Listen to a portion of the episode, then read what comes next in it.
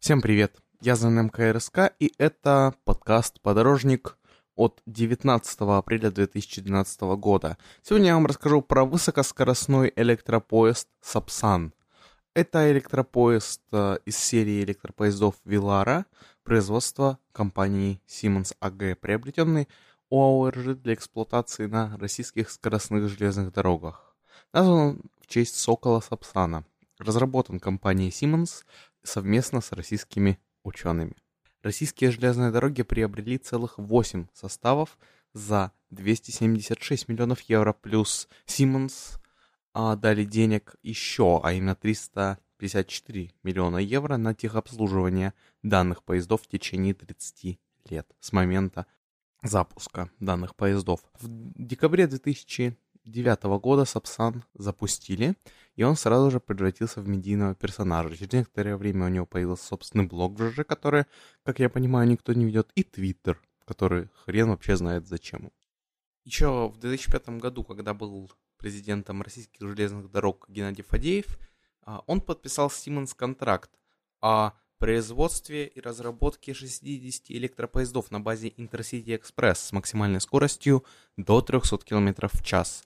Контракт оценивался в полтора миллиарда евро.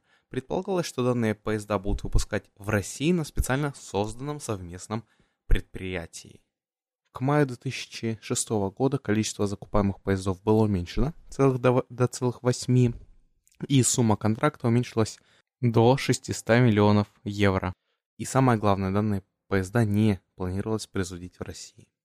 А контракт предусматривал о поставке до конца две тысячи десятого года восьми скоростных поездов Velaro, а также техническое обслуживание в течение тридцати лет или пробег не менее четырнадцати миллионов километров.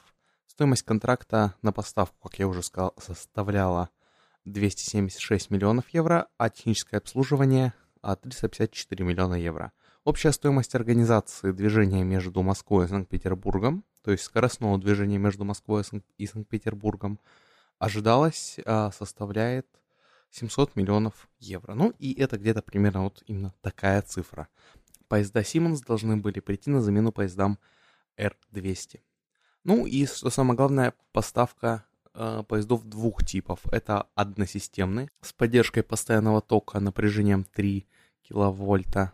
Для эксплуатации между Санкт-Петербургом и Москвой, и двухсистемный на постоянном токе три киловольта и на переменном двадцать пять киловольт для эксплуатации на линиях Санкт-Петербург, Москва, Нижний Новгород. Nippon Steel, это японская металлургическая компания, поставила в объеме двадцать тысяч тонн рельс для организации движения на Октябрьской железной дороге. А для руководства этим направлением в эр жэ дэ был создан специальный отдел, дирекция скоростного сообщения, которая осуществляла работы по запуску скоростного движения между Москвой и Новгородом Нижним и между Санкт-Петербургом и Хельсинки, а также появлением скоростного движения на других направлениях. тридцатого июля две тысячи девятого года Сапсан совершил первую демонстрационную поездку из Москвы в Санкт-Петербург. Регулярное сообщение открылось семнадцатого декабря две тысячи девятого года. А восемнадцатого января две тысячи десятого года, то есть через месяц, стало известно, что у поезда Сапсан возникли проблемы с колесными парами на сорока тысячах километрах пробега.